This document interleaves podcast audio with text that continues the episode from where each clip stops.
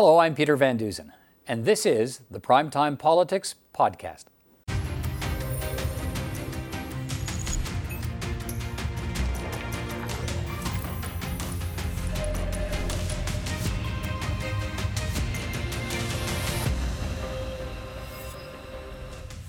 On our program tonight, new developments in the anti pipeline blockades. The RCMP agrees to leave the Wet'suwet'en territory, but will that be enough to end the rail blockades?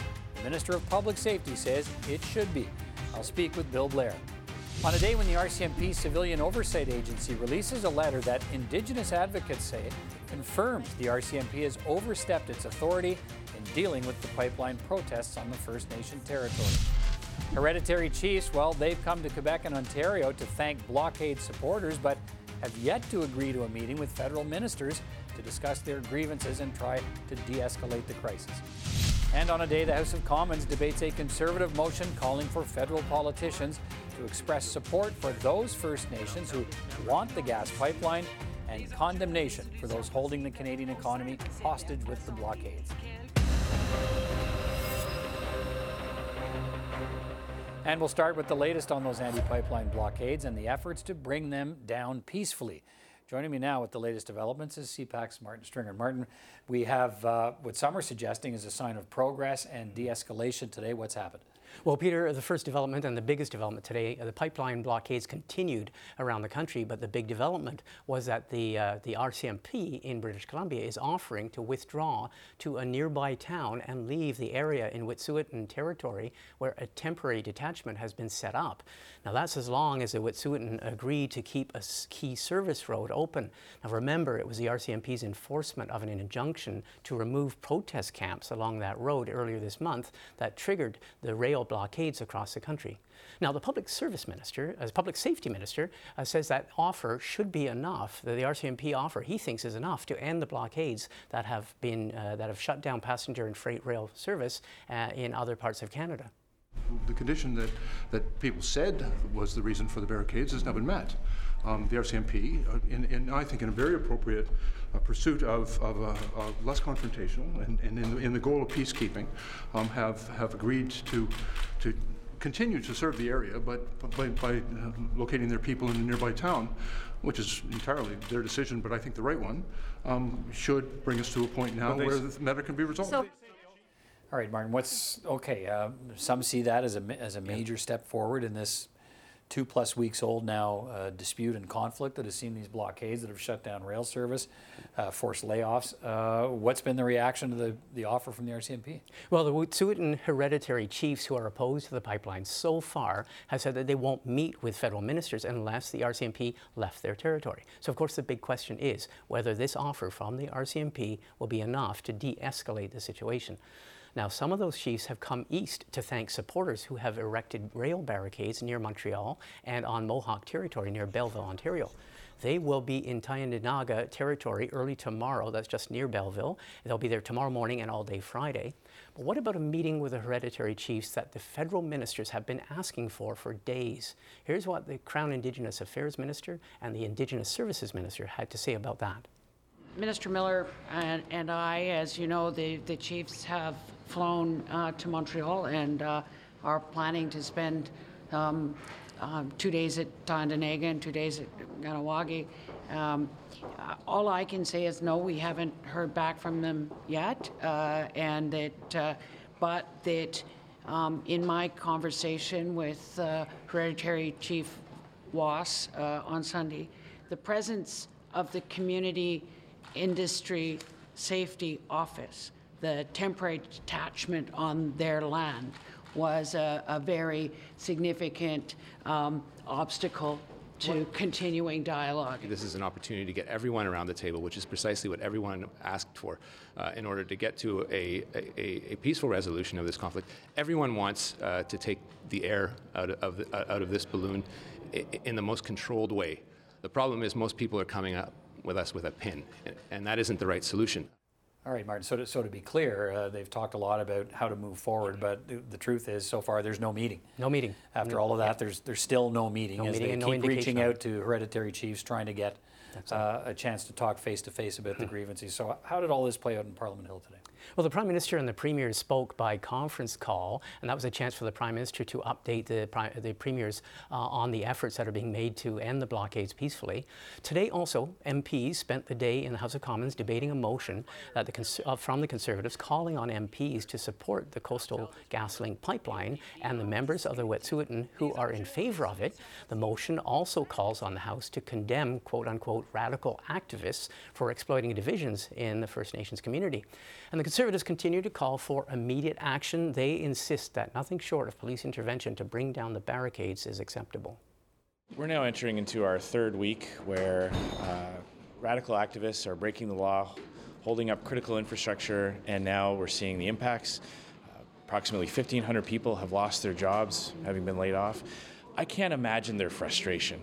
It is so unjust that there are now people who will struggle making mortgage payments and bill payments because their jobs have been affected by people breaking the law. And still, we hear nothing uh, from this government about action to end these blockades. All right, Martin. So that's the view of the opposition leader, Conservative Party leader Andrew Scheer. Um, he wants action. Uh, the NDP wants action too, but a different kind of action. They're calling on the Prime Minister here. What are they saying? Well, I said at least one opposition party is arguing that the Prime Minister himself should meet with the hereditary chiefs. Here is NDP leader Jagmeet Singh.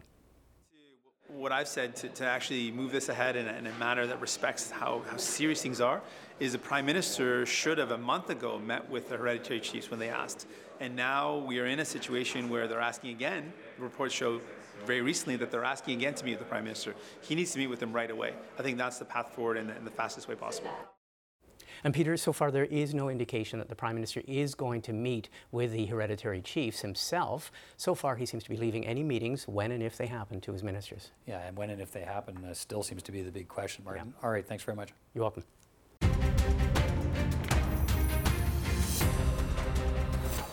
And one of those ministers who is handling this delicate crisis uh, for the government is the Minister of Public Safety, Bill Blair, and he is with me now. Minister Blair, good to see you again. Uh, thanks for coming to speak with me. The RCMP's offered to, to leave that uh, temporary detachment on uh, Wet'suwet'en territory and pull back to the town of Houston, which uh, incidentally is also in the Wet'suwet'en territory. But have you had any response to that offer? Have you heard from the RCMP or from the hereditary chiefs that this works for them and now maybe we can move forward? Well, I, first of all, I think the move by the, the, the RCMP is, was very positive and also very responsive and responsible. Um, for you know their mission there right from the outset has always been to keep the peace and, and to resolve the, the, the conflict that exists on the, in that uh, territory um, as peaceably as possible and they've been working tirelessly on that and you know they evaluated the, the evolving circumstances and and they made the decision to you know, deploy their officers and change their, their posture on the territory and, and in particular on that roadway. And, and that was exactly what the hereditary chiefs had asked for. And so, you know, I, I think it is a very positive move, and I think it does create a path now to a, a, to the peaceful resolution of, of, of this situation.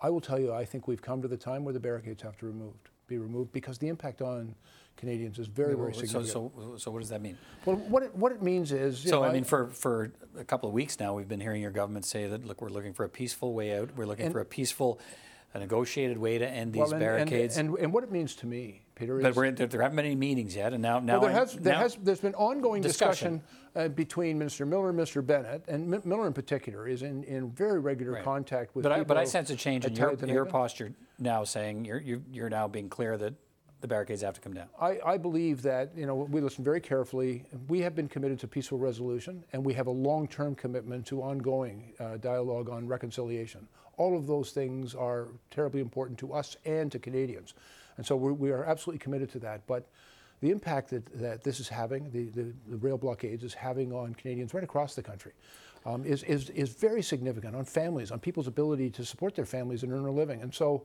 we've been listening very carefully, and, and in that dialogue, you know, they, they've been very clear that they wanted to see a change in the posture of the RCMP. The RCMP, in a very responsible way, have made the operational decision uh, to, to, to move to a, a different posture which maintains their res- function of, res- of keeping that area safe but also removes a lot of the issue of conflict. And so, is is is, and, and again, I said I I.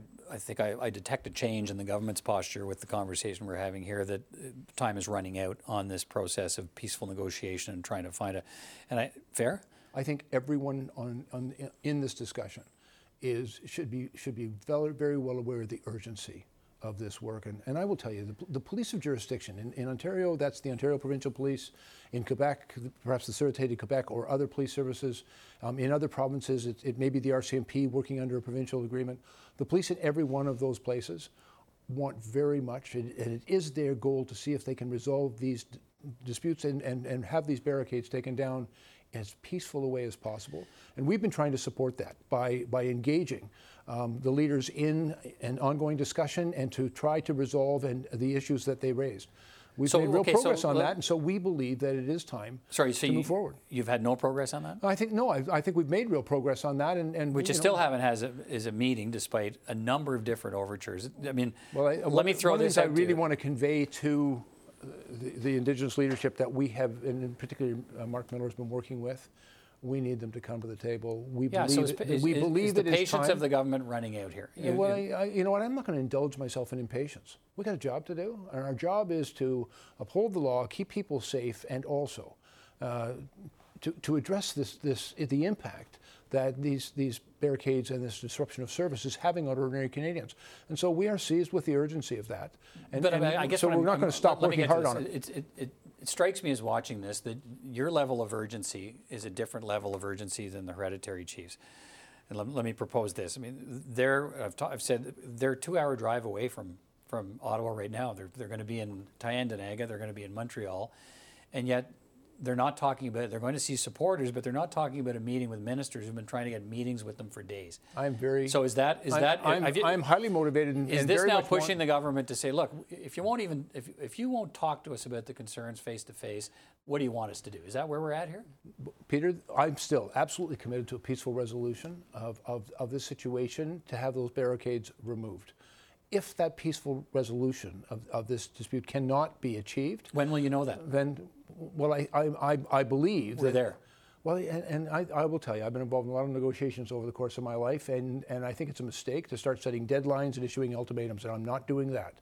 But I want everyone to understand there's an urgency to the work we need to complete here because of the impact this is having on everyday Canadians. And, and I'm, I'm also concerned. I don't want to see Canadians lose their confidence or their support for the reconciliation agenda. And, and so I think there is an urgency to, to getting this resolved.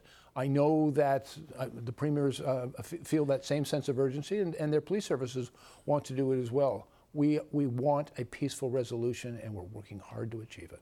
Okay, um, but so you're you're suggesting uh, what what I'm hearing is that. Uh, again, the patience is running out. Are we talking? I know you don't want to put deadlines, but people watching want a deadline.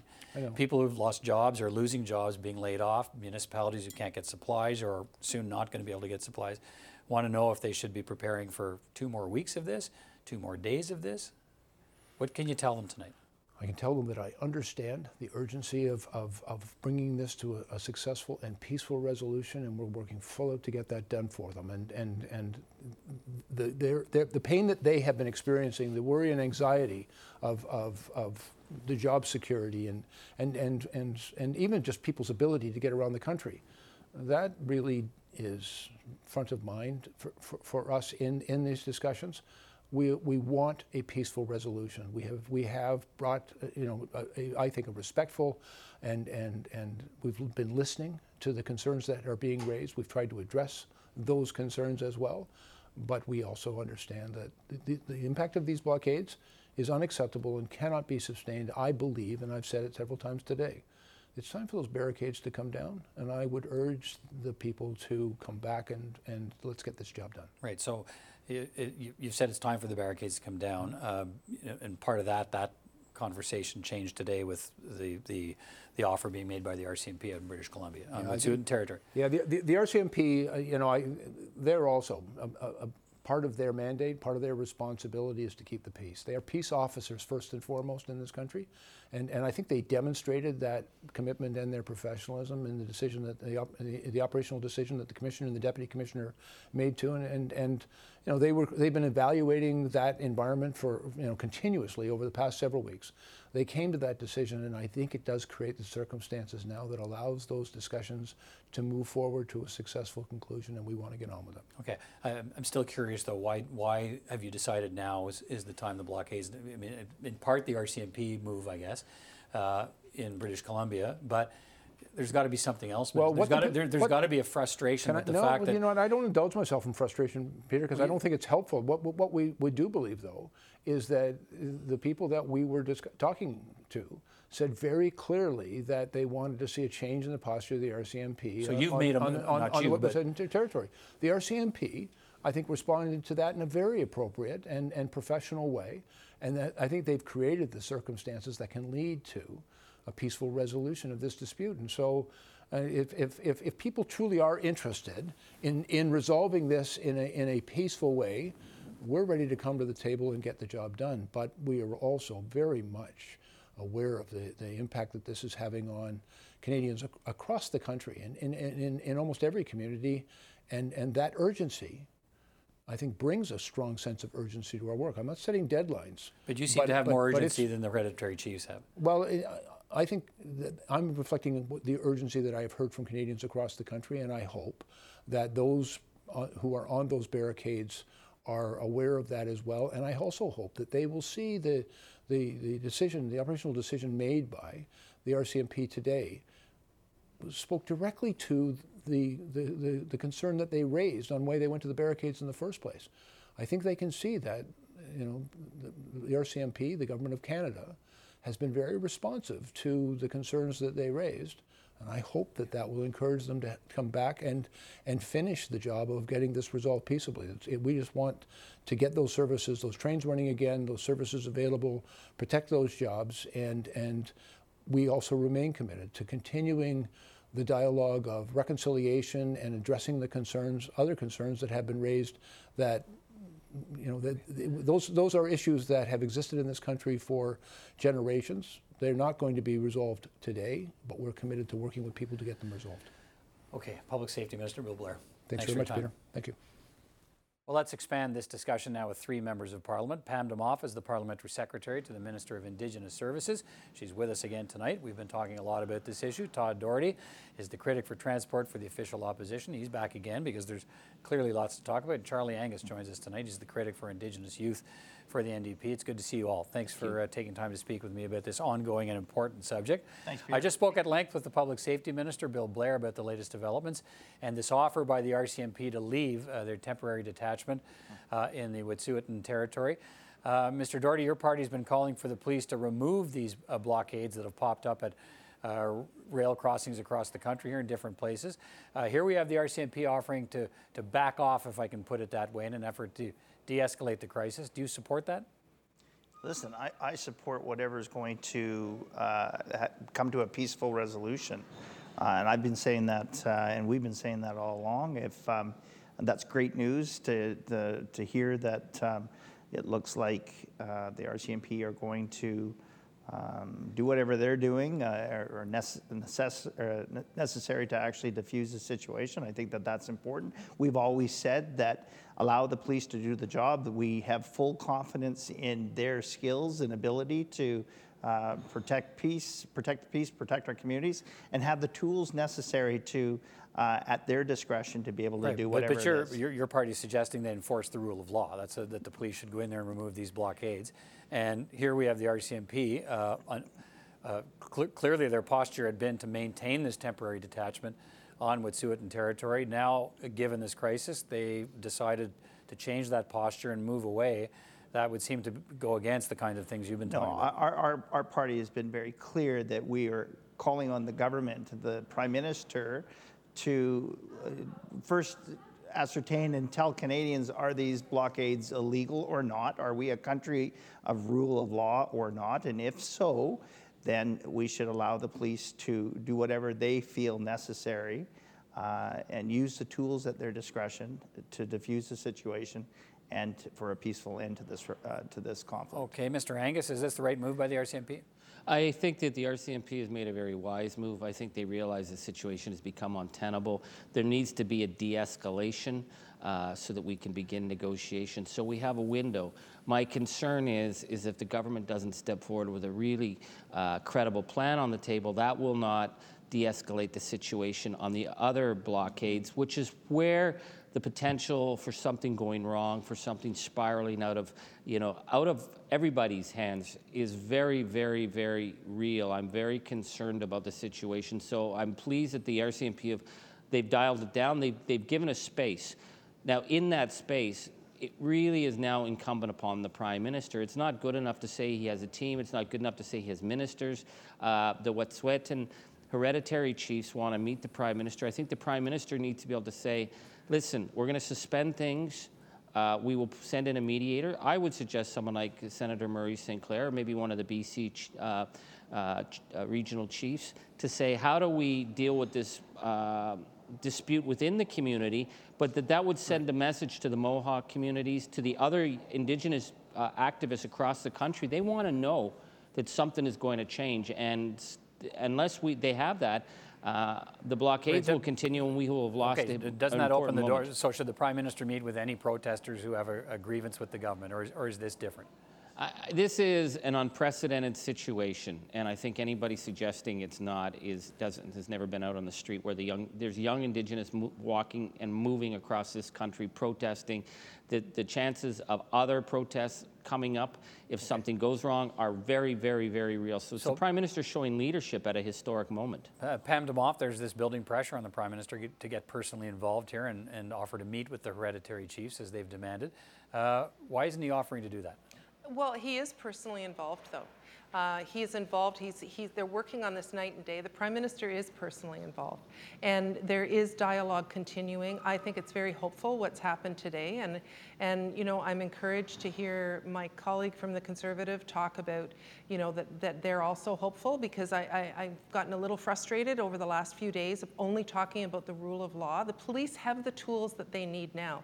No one is the, in the government is saying, telling the police not to do something. We're not telling them to do something. We are, are giving, giving the police the ability to do what they do, do and I have confidence in the police services to do their job. So I, I, I think it's, But the message, I mean, sign. are you suggesting the messaging from the government doesn't have an impact, though? And, and I know, you know, police, are, you know, make their own make their own decisions, but it would, what would it look like if the prime minister was talking about the need for peaceful negotiations, and while he's doing that, the Mounties are tearing apart a blockade? Well, I mean, they're independent, uh, Peter. They, they are. It's, Okay. it's, it's uh, the, the message we have been trying to convey is that we want a long-lasting, peaceful solution to the issue. Mr. Doherty, are you, are you concerned at all as we watch this? We, we have, as we speak, we have uh, the hereditary leaders uh, who uh, they are meeting with supporters at, at blockades in Tyendinaga tomorrow. Uh, then they're supposed to go on to Montreal. They're a couple of hours drive from the nation's capital, and the ministers that have been asking for a meeting with them, but so far uh, there's no meeting scheduled. Uh, Well, you're absolutely right, Peter. I, I mentioned this yesterday in uh, uh, the very same comment about dialogues taking place. Well, dialogue isn't taking place, and our colleague from the NDP mentioned this. Is it's enough to say I have a team or I have a minister that's doing this. Prime minister needs to show leadership and needs to take action. As a matter of fact, I just took a phone call from uh, a, a chief in my in my riding that said, "Thank you for doing what we are doing." Uh, he said that you know he asked me this question. He goes, a very important question. Do the rights and title belong to, uh, to who do they belong to? They belong to the community. And in these communities, those, that, those communities elected uh, chiefs and council to represent them. And the chiefs in council and hereditary chiefs uh, elected in favor of lifting their communities out of, out of, out of poverty. Now, a very important question uh, it, and it continues to be said. I said this earlier in a comment. I believe our, comment, or our, our colleagues from the NDP have said this. When you're meeting with the hereditary chiefs, you need to meet with all of the Wet'suwet'en. Um, and you can't, it's not enough just to meet with the, the angry few. You need to Okay. meet with all of the Wet'suwet'en leadership. Mr. Mr. Angus, what do you this think of that? forward. Well, I, I think we need to be really realistic in terms of our role as parliamentarians. This issue is much bigger than us. It's simply not credible for the Conservatives to say, well, there's you know the good First Nations and the bad First Nation people, and uh, that's not a credible response. What's going on within within the Wet'suwet'en community uh, is a is obviously a divide, but it has triggered a much more massive response that has created. Uh, a, a movement much more politically potent and uh, potentially uh, problematic if it's not handled right than idle no more. Mm-hmm. However, if we actually show leadership, if the prime minister gets it that we got to contain this, we have to de escalate, if we send some clear messages, we may be able to get through this, get the trains running. That's got to start happening. Right, they, but if, if, the, if the hereditary chiefs are, are meeting with the, the Mohawk blockades, but the prime minister is not calling him, but yet the prime minister is calling the premiers. Uh, there is a disconnect there, and Canadians and Indigenous people are the losers for this lack of stepping forward and saying, "You're right. We're going to have to sit down. We have to de-escalate. We've got to okay, find a way me, through this." A couple of minutes left here, Mr. Doherty. Let me go back to you, then, then to Pam Damoff, because I want mm. to talk about the motion the House debated today. It was a Conservative motion. You sponsored the motion. I did. Uh, what is it? What does it ask for? Listen, it, it is asking for us as, that the House recognizes that stands in solidarity with the Wet'suwet'en people, the the 20 First Nations that that voted in favor of of economic prosperity, that we stand against radical, radical activists, and, and those are the words of the Wet'suwet'en that are on the ground that are saying these aren't even our own people that are banging the drum. As I mentioned earlier, the, the chief that phoned me and said, I've never seen so many white Wet'suwet'en in all my life. And he's, he's disgusted in the white person that is banging the sacred dr- drum. He said, they don't stand for us.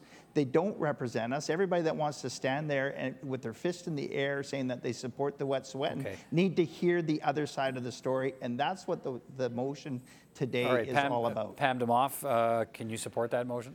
No, I can't because I find, you know, we as a country have been very selective in Indigenous peoples that we want to support and we don't want to support when it's convenient for us.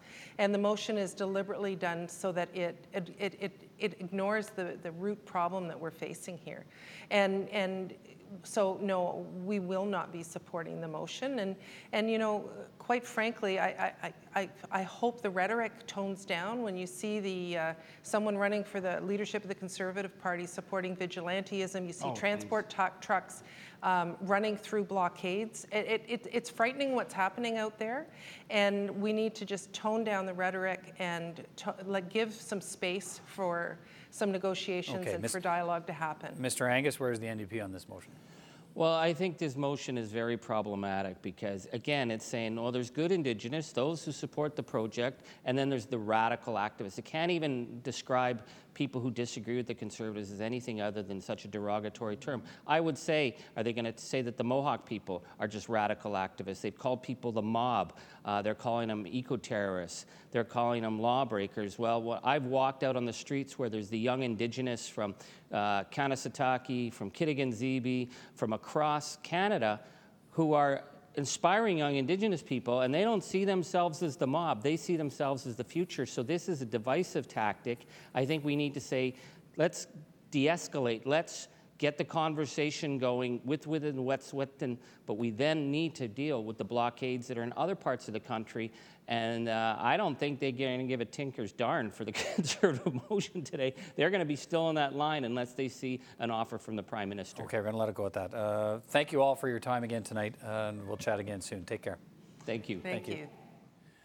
Well, now let's turn to the actions of the RCMP on the Wet'suwet'en territory over the last number of weeks. Today, the Civilian Review and Complaints Commission for the RCMP decided it will not proceed with an investigation of the RCMP's actions in dealing with those protesters opposed to the Coastal GasLink pipeline, but not because the Commission doesn't have concerns about the actions of the force, but because it conducted a similar investigation in New Brunswick when the RCMP moved in on Indigenous led anti shale gas protesters there in 2013. Now, this takes a little explaining. The Commission issued a report on the RCMP actions, but it is still waiting for the National Police Force to respond to the findings and recommendations of that investigation about what happened in New Brunswick. So, it concludes today that it would not be in the public interest to proceed with another investigation in this case because many of its same findings can be applied to the RCMP's actions on the Wet'suwet'en territory in British Columbia. So, a number of groups in BC calling for an investigation alleging the RCMP had broken the law in dealing with anti pipeline protesters. Let's hear what they had to say today. Injunctions that are obtained by courts in Canada have restrictions and limits, they're not unlimited. RCMP must only respond according to law and follow the rule of law, something we've bandied about quite a bit recently without precision. The oversight body for the RCMP has said that they have conducted and produced an over 100 page report on the behavior of the RCMP in previous situations. And she has said this is directly applicable to the situation here. And perhaps imminently across Canada, there will be efforts to dismantle or take down other instances where there are First Nations people standing up to defend their rights or standing up in alliance with the Wet'suwet'en people. It is extremely important in a matter of national interest that policing practice be clarified so that the rights of First Nations people are respected.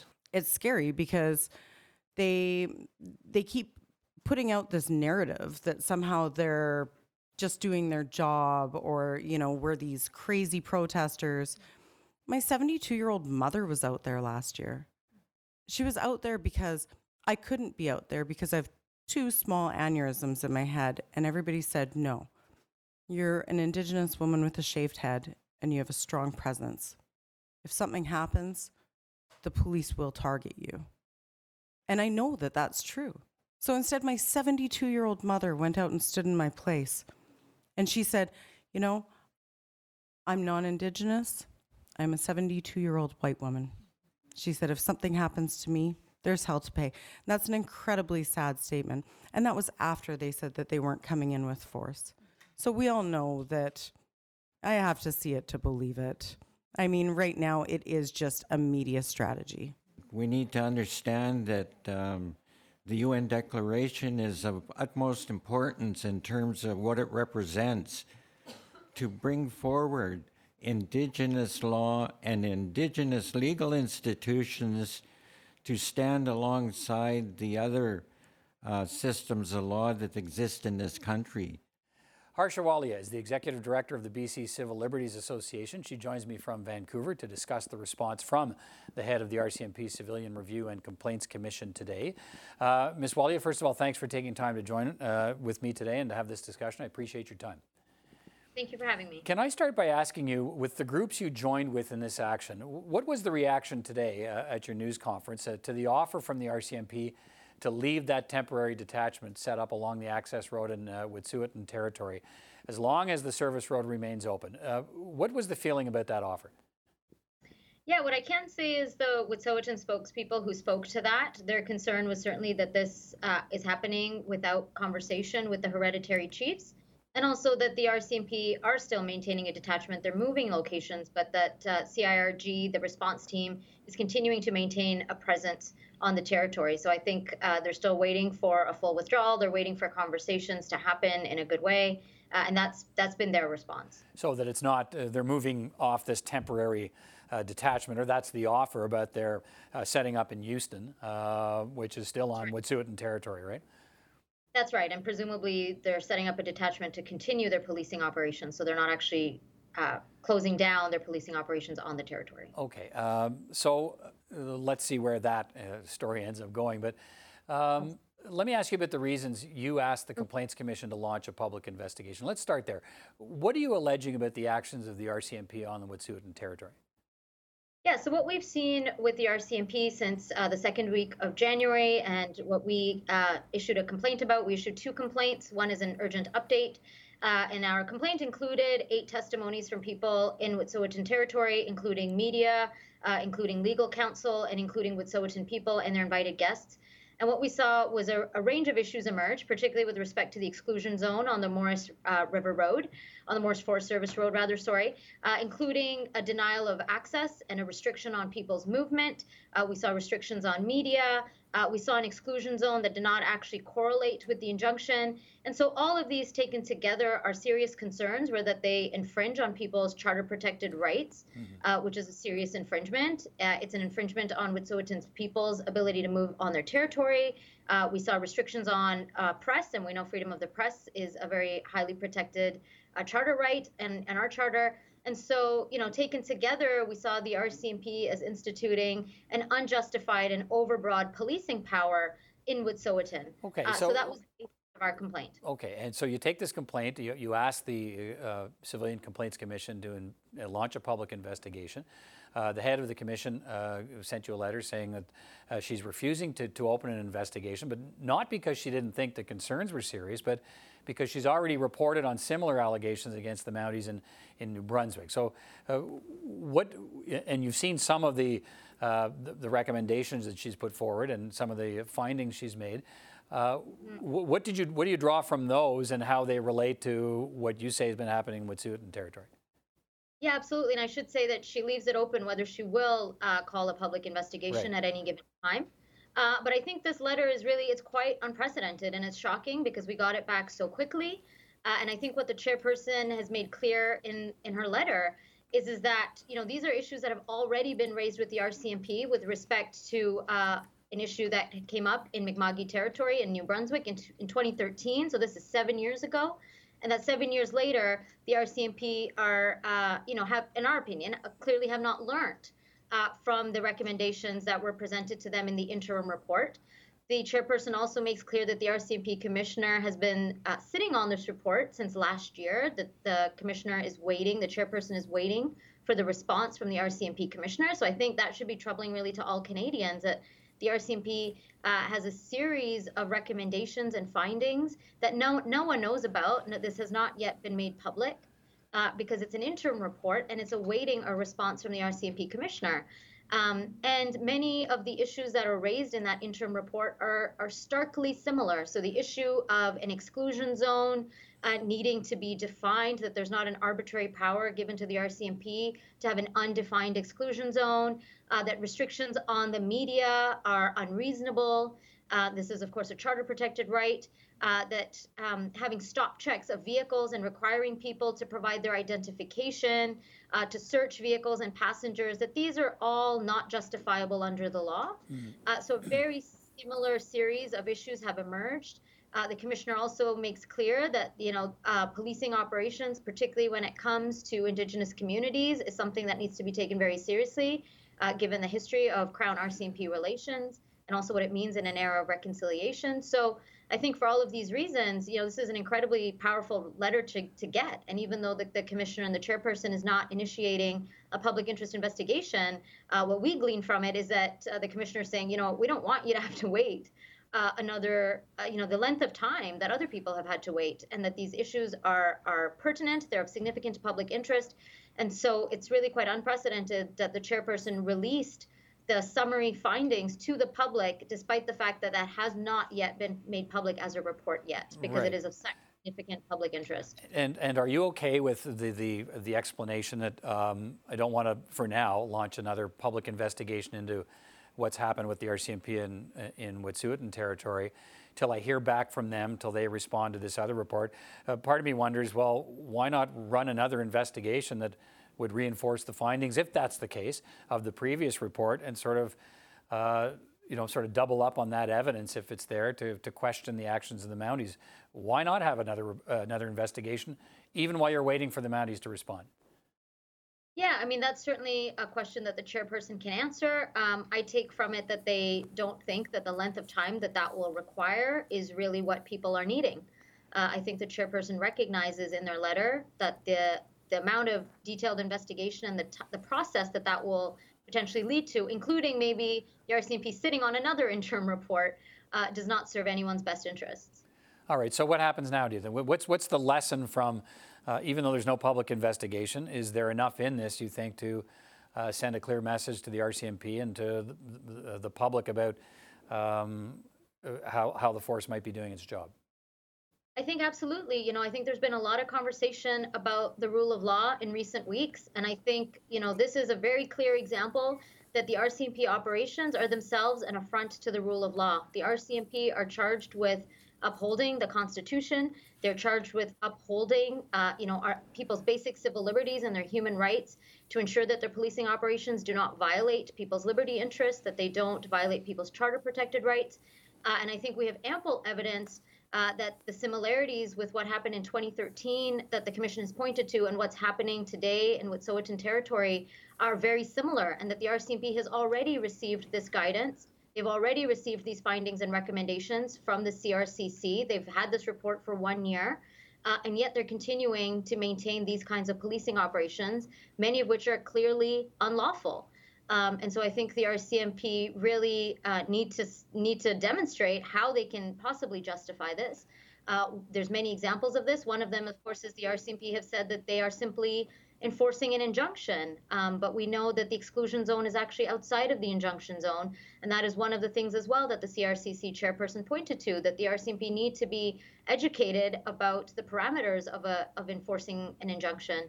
And so I think there's uh, many reasons that we can look to to be skeptical of the RCMP's policing operations in Wet'suwet'en territory, including just the excessive use of force that we're seeing. Um, and also the RCMP okay. have said the exclusion zone has come down but we've heard multiple reports that people are continuing to be stop checked in their vehicles, which is one of the clearest um, abrogations of law and charter rights that the CRCC chairperson pointed to in her in her letter. All right, uh, Harsha Walia, uh, Executive Director of the BC Liberties uh, Civil Liberties Association. Thank you for your time today. It's good to speak with you. Thank you for having me.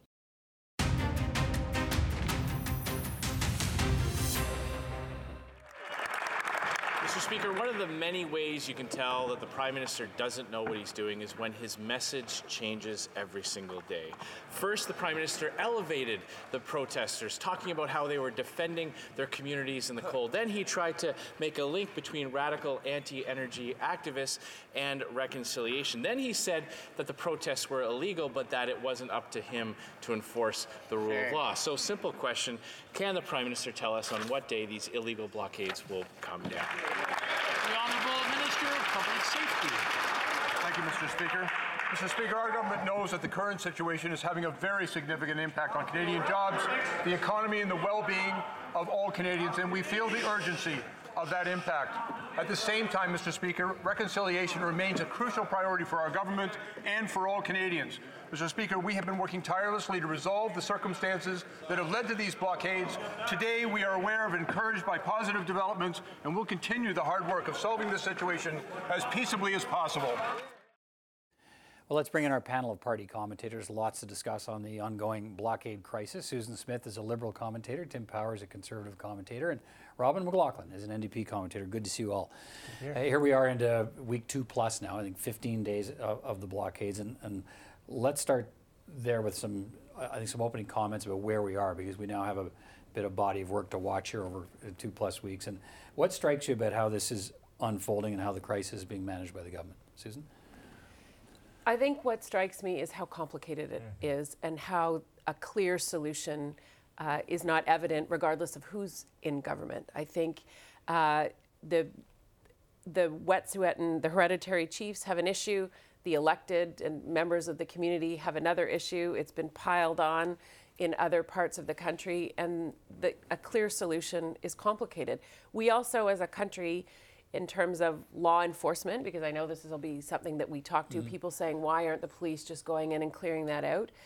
Uh, our police officers have learned things over the years the hard way through Ipperwash, through Oka, through through situations like that that escalated. So our police are trying to find a way to de-escalate this situation in a way that can be resolved for everyone. But it's totally frustrating for people and the economic impact is definitely significant. Tim, what are your thoughts?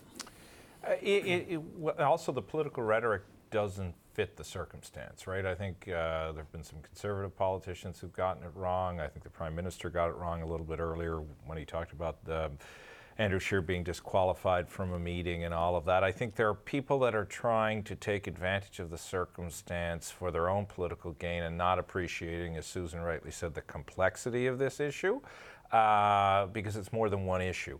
Um, and, and I think the Globe Mail actually had it right today in its editorial, and it talked about that. That yes, two weeks in politics is a lifetime, Mm. and it creates a lot of pressure, and you have a lot of people saying act, but nobody's actually said what a clear solution looks like. So if you act driven by that emotion and the rhetoric of the day, you're gonna get in trouble. So we may be frustrated for a while longer, and all of these political leaders of every political stripe, including some of the elected Indigenous leaders who have been providing a solution orientated sort of dialogue, need to continue to do that and dial down the fighting that is being elevated up because of uh, inherent racism or misunderstandings. Robin? Yeah, I think th- I think both Susan and Tim are right in that the the problem in the pol- political scene is the the you know the temptation to use a knee-jerk reaction to those that you know might want to simplify this situation because it is complex and it is long. We can't just look at it the long two weeks we've just had. You have to think of the long life long lifetime in the relationship between the crown and indigenous peoples and the suffering that's gone into that. And a lot of the complexity is complexity we've imposed on indigenous peoples. There's a, the reason that there are elected and hereditary chiefs, which can seem very confusing to anybody looking at this, is because of the complex structure we put in place through the Indian Act. Uh, and the politicians that uh, are tempted into responding to some of the uh, frustration, which is rightfully being felt by Canadians across the country, is that then they try to simplify the issue and just saying, well, there's some people blocking something that they're not allowed to block. Um, but you know, there's a lot of a lot of situations that Indigenous communities can point out and things that settlers and the colonial past that we must live with have done where we weren't allowed to do that. So it's important that not just to say we're going to de-escalate the situation, but to put into motion things that will de-escalate it. And part of that is making sure that the very presence of the RCMP, which is a blockage for the Wet'suwet'en people to to negotiate, uh, is is not an irritant to us finding a solution. And it looks like progress is finally being made, so the RCMP will remove themselves and their that from the proximity. Can I build off that? There was a real interesting poll yesterday by Ipsos Reid, and it, it kind of captures the Canadian mood. 61% of Canadians said the blockades have to end. That's probably a little higher today. Yet there were 75 or 78% of Canadians who said, but we need to address Aboriginal issues, uh, Indigenous issues, excuse me. And this is where those two things clash, right? And this is where and this is where they they clash. And Susan made another key point that I want to go back to. Within Indigenous communities, and I used to work in, in the Indigenous Affairs Department, so I can tell you I've lived this firsthand. There are different communities within communities, as there are in different Indigenous communities, and there are different agendas that are equally at play. Some may be worthy, some may not be worthy, depends on your perspective. That's all playing itself out here, too. So it's really difficult. I think most people are saying the rule of law needs to be adhered to. It just depends what version of rule of law you're looking at And what and period who's, in and, who's, and who's saying it. But um, I think everybody does want to find a solution. Um, but pushing it too aggressively is not going to help. But it, that said, these blockades do need to end because the hear, pain and you- suffering I mean, there's there's sort of a range of of sort of opinion and commentary and, and rhetoric that you hear in this, which is, uh, you know, move the barricades yesterday, like just send the police in and get this done, or have the police police should follow the law, the rule of law, and do it. Then then you hear. Uh, sort of in, you, you, I, and I, I guess I would put it in the middle. Are people who understand why it's happening, but others say, look, can we have a conversation at least about a, a deadline and some certainty and, and about when? Uh, is that a valid uh, push to be making? Was you know, as I watch things unfold as we speak here, the uh, some of the hereditary chiefs are in, you know, are within a two-hour drive of Parliament Hill, but there's no plan to meet federal ministers at this point. They're still they're meeting their supporters at the at the blockades, and I guess it leads some people to wonder, well, you know, uh, who, as, as hard it is to make a strike, who's deciding the timetable here? Who, who's who's calling the shots? And and I think that's kind of crucial. And the government's clearly taken the position that for the moment they're not calling the shots. They will let this thing play out the way the hereditary chiefs wanted to. Well, I think it goes back to the complexity of the issue, and it goes back to. I learned a lot. I worked for a very tough politician many years ago, and Tim knows. Tim and Robin know this politician as well. And one of the things I learned from working with him is that backing somebody in a leadership position against a wall, because you're trying to get your way, never works, because they can't be perceived to lose.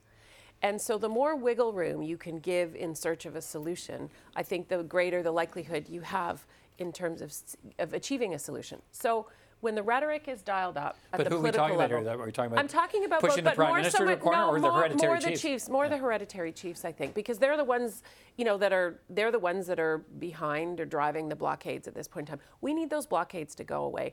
This is not a game of whack-a-mole that we're playing that we push one out of the way because another one will definitely pop Absolutely, up. that's you have to figure out a way to deal with this. I get this is incredibly frustrating. I am concerned about the economic impacts of it. Mm-hmm. But if we if the approach this week is drive a solution down somebody's neck, set a deadline in the sand, you're just going to see, or in the snow, you're just going to get another blockade or another disruption that stands up. So I think that's really important too. But what if there's think, what if there's still no meeting by next Wednesday? Okay, next fine, Thursday. Yeah, the but timeline- that's hypothetical at this Okay, point, right? There's but- been movement today. I think. Sorry, mm-hmm. Robin. Yeah. Just quick, the RCMP have said they're going to get out of Wet'suwet'en territory and they're going to go and and set Back up to the town in Houston, Houston. the Yeah. town of Houston. That's a huge move.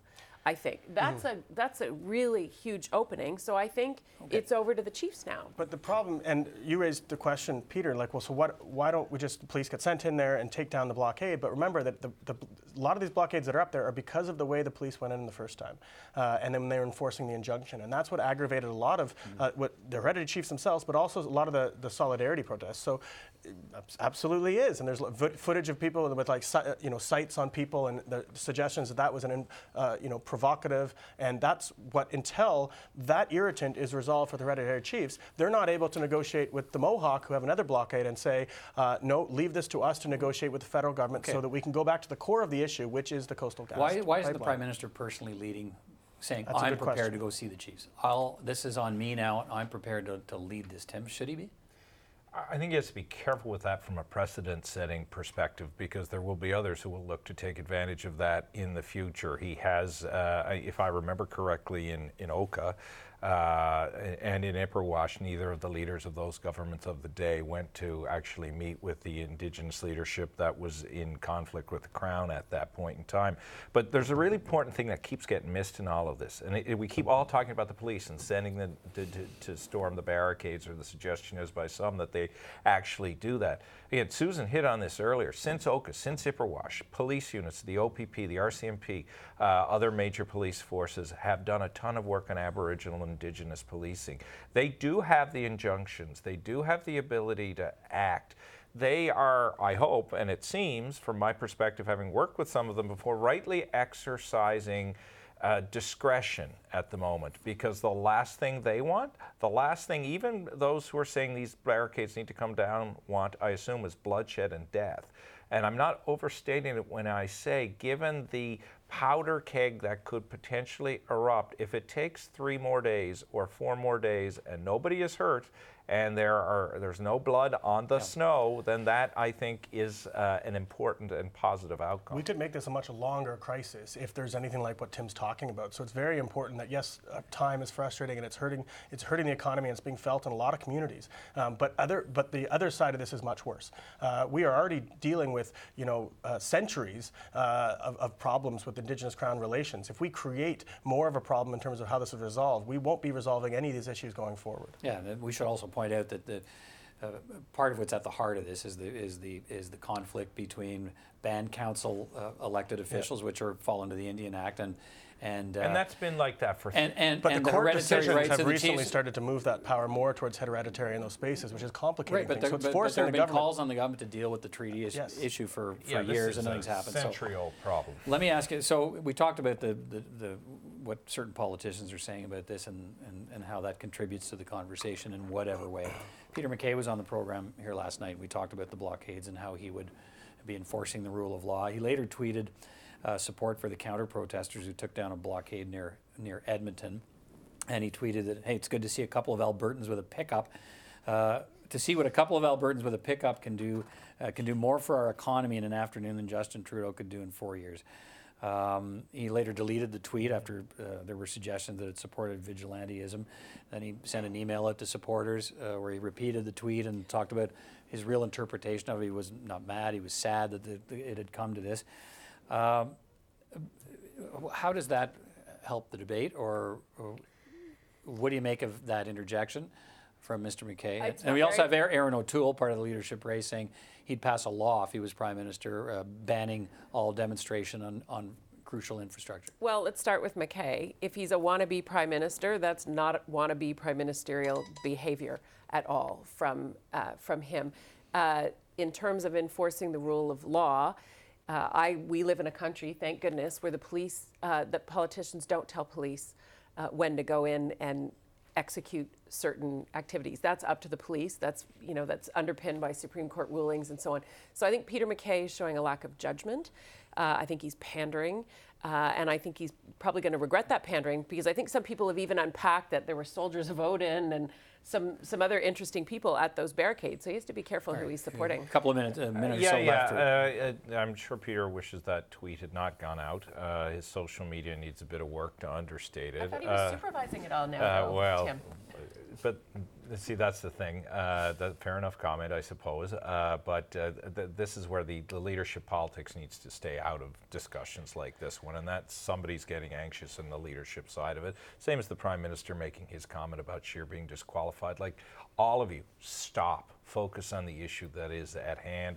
I'm not sure about Mr. O'Toole's recommendation and the law that he's proposing. I believe critical infrastructure is already protected. Just stop trying to take advantage of a very combustible circumstance. yeah, you know, uh, I saw Lisa Raitt say something on TV that was really intelligent on this. Is I don't care who it is that's in the room. If you can help, uh, then get in the room and let's figure this out. So if you take that attitude toward this, then absolutely leadership politics should be out of this because nobody from any side of the political spectrum would think that uh, the the politics of a leadership race on one side of the political fence is going to help a situation like this. Uh, the just the pure logical problems with that tweet and suggesting that uh, one person's barricade is illegal but another person's vigilantism to knock it down is somehow merited. Uh, and I think it's unbecoming of a former Minister of Justice. I have a lot of respect for Peter MacKay, uh, and I think it's unfortunate when sometimes uh, the knee-jerk reaction to try to feed the base of a party uh, actually fans the flames of, uh, I'd say, uh, racial division in this country. All right, thanks for your time tonight, and we'll continue to follow this story, obviously. Appreciate it. Thank you. Thank you. That's all for another edition of Primetime Politics on CPAC. We are the cable public affairs channel. Thanks for watching. I'm Peter Van Dusen. We'll see you next time.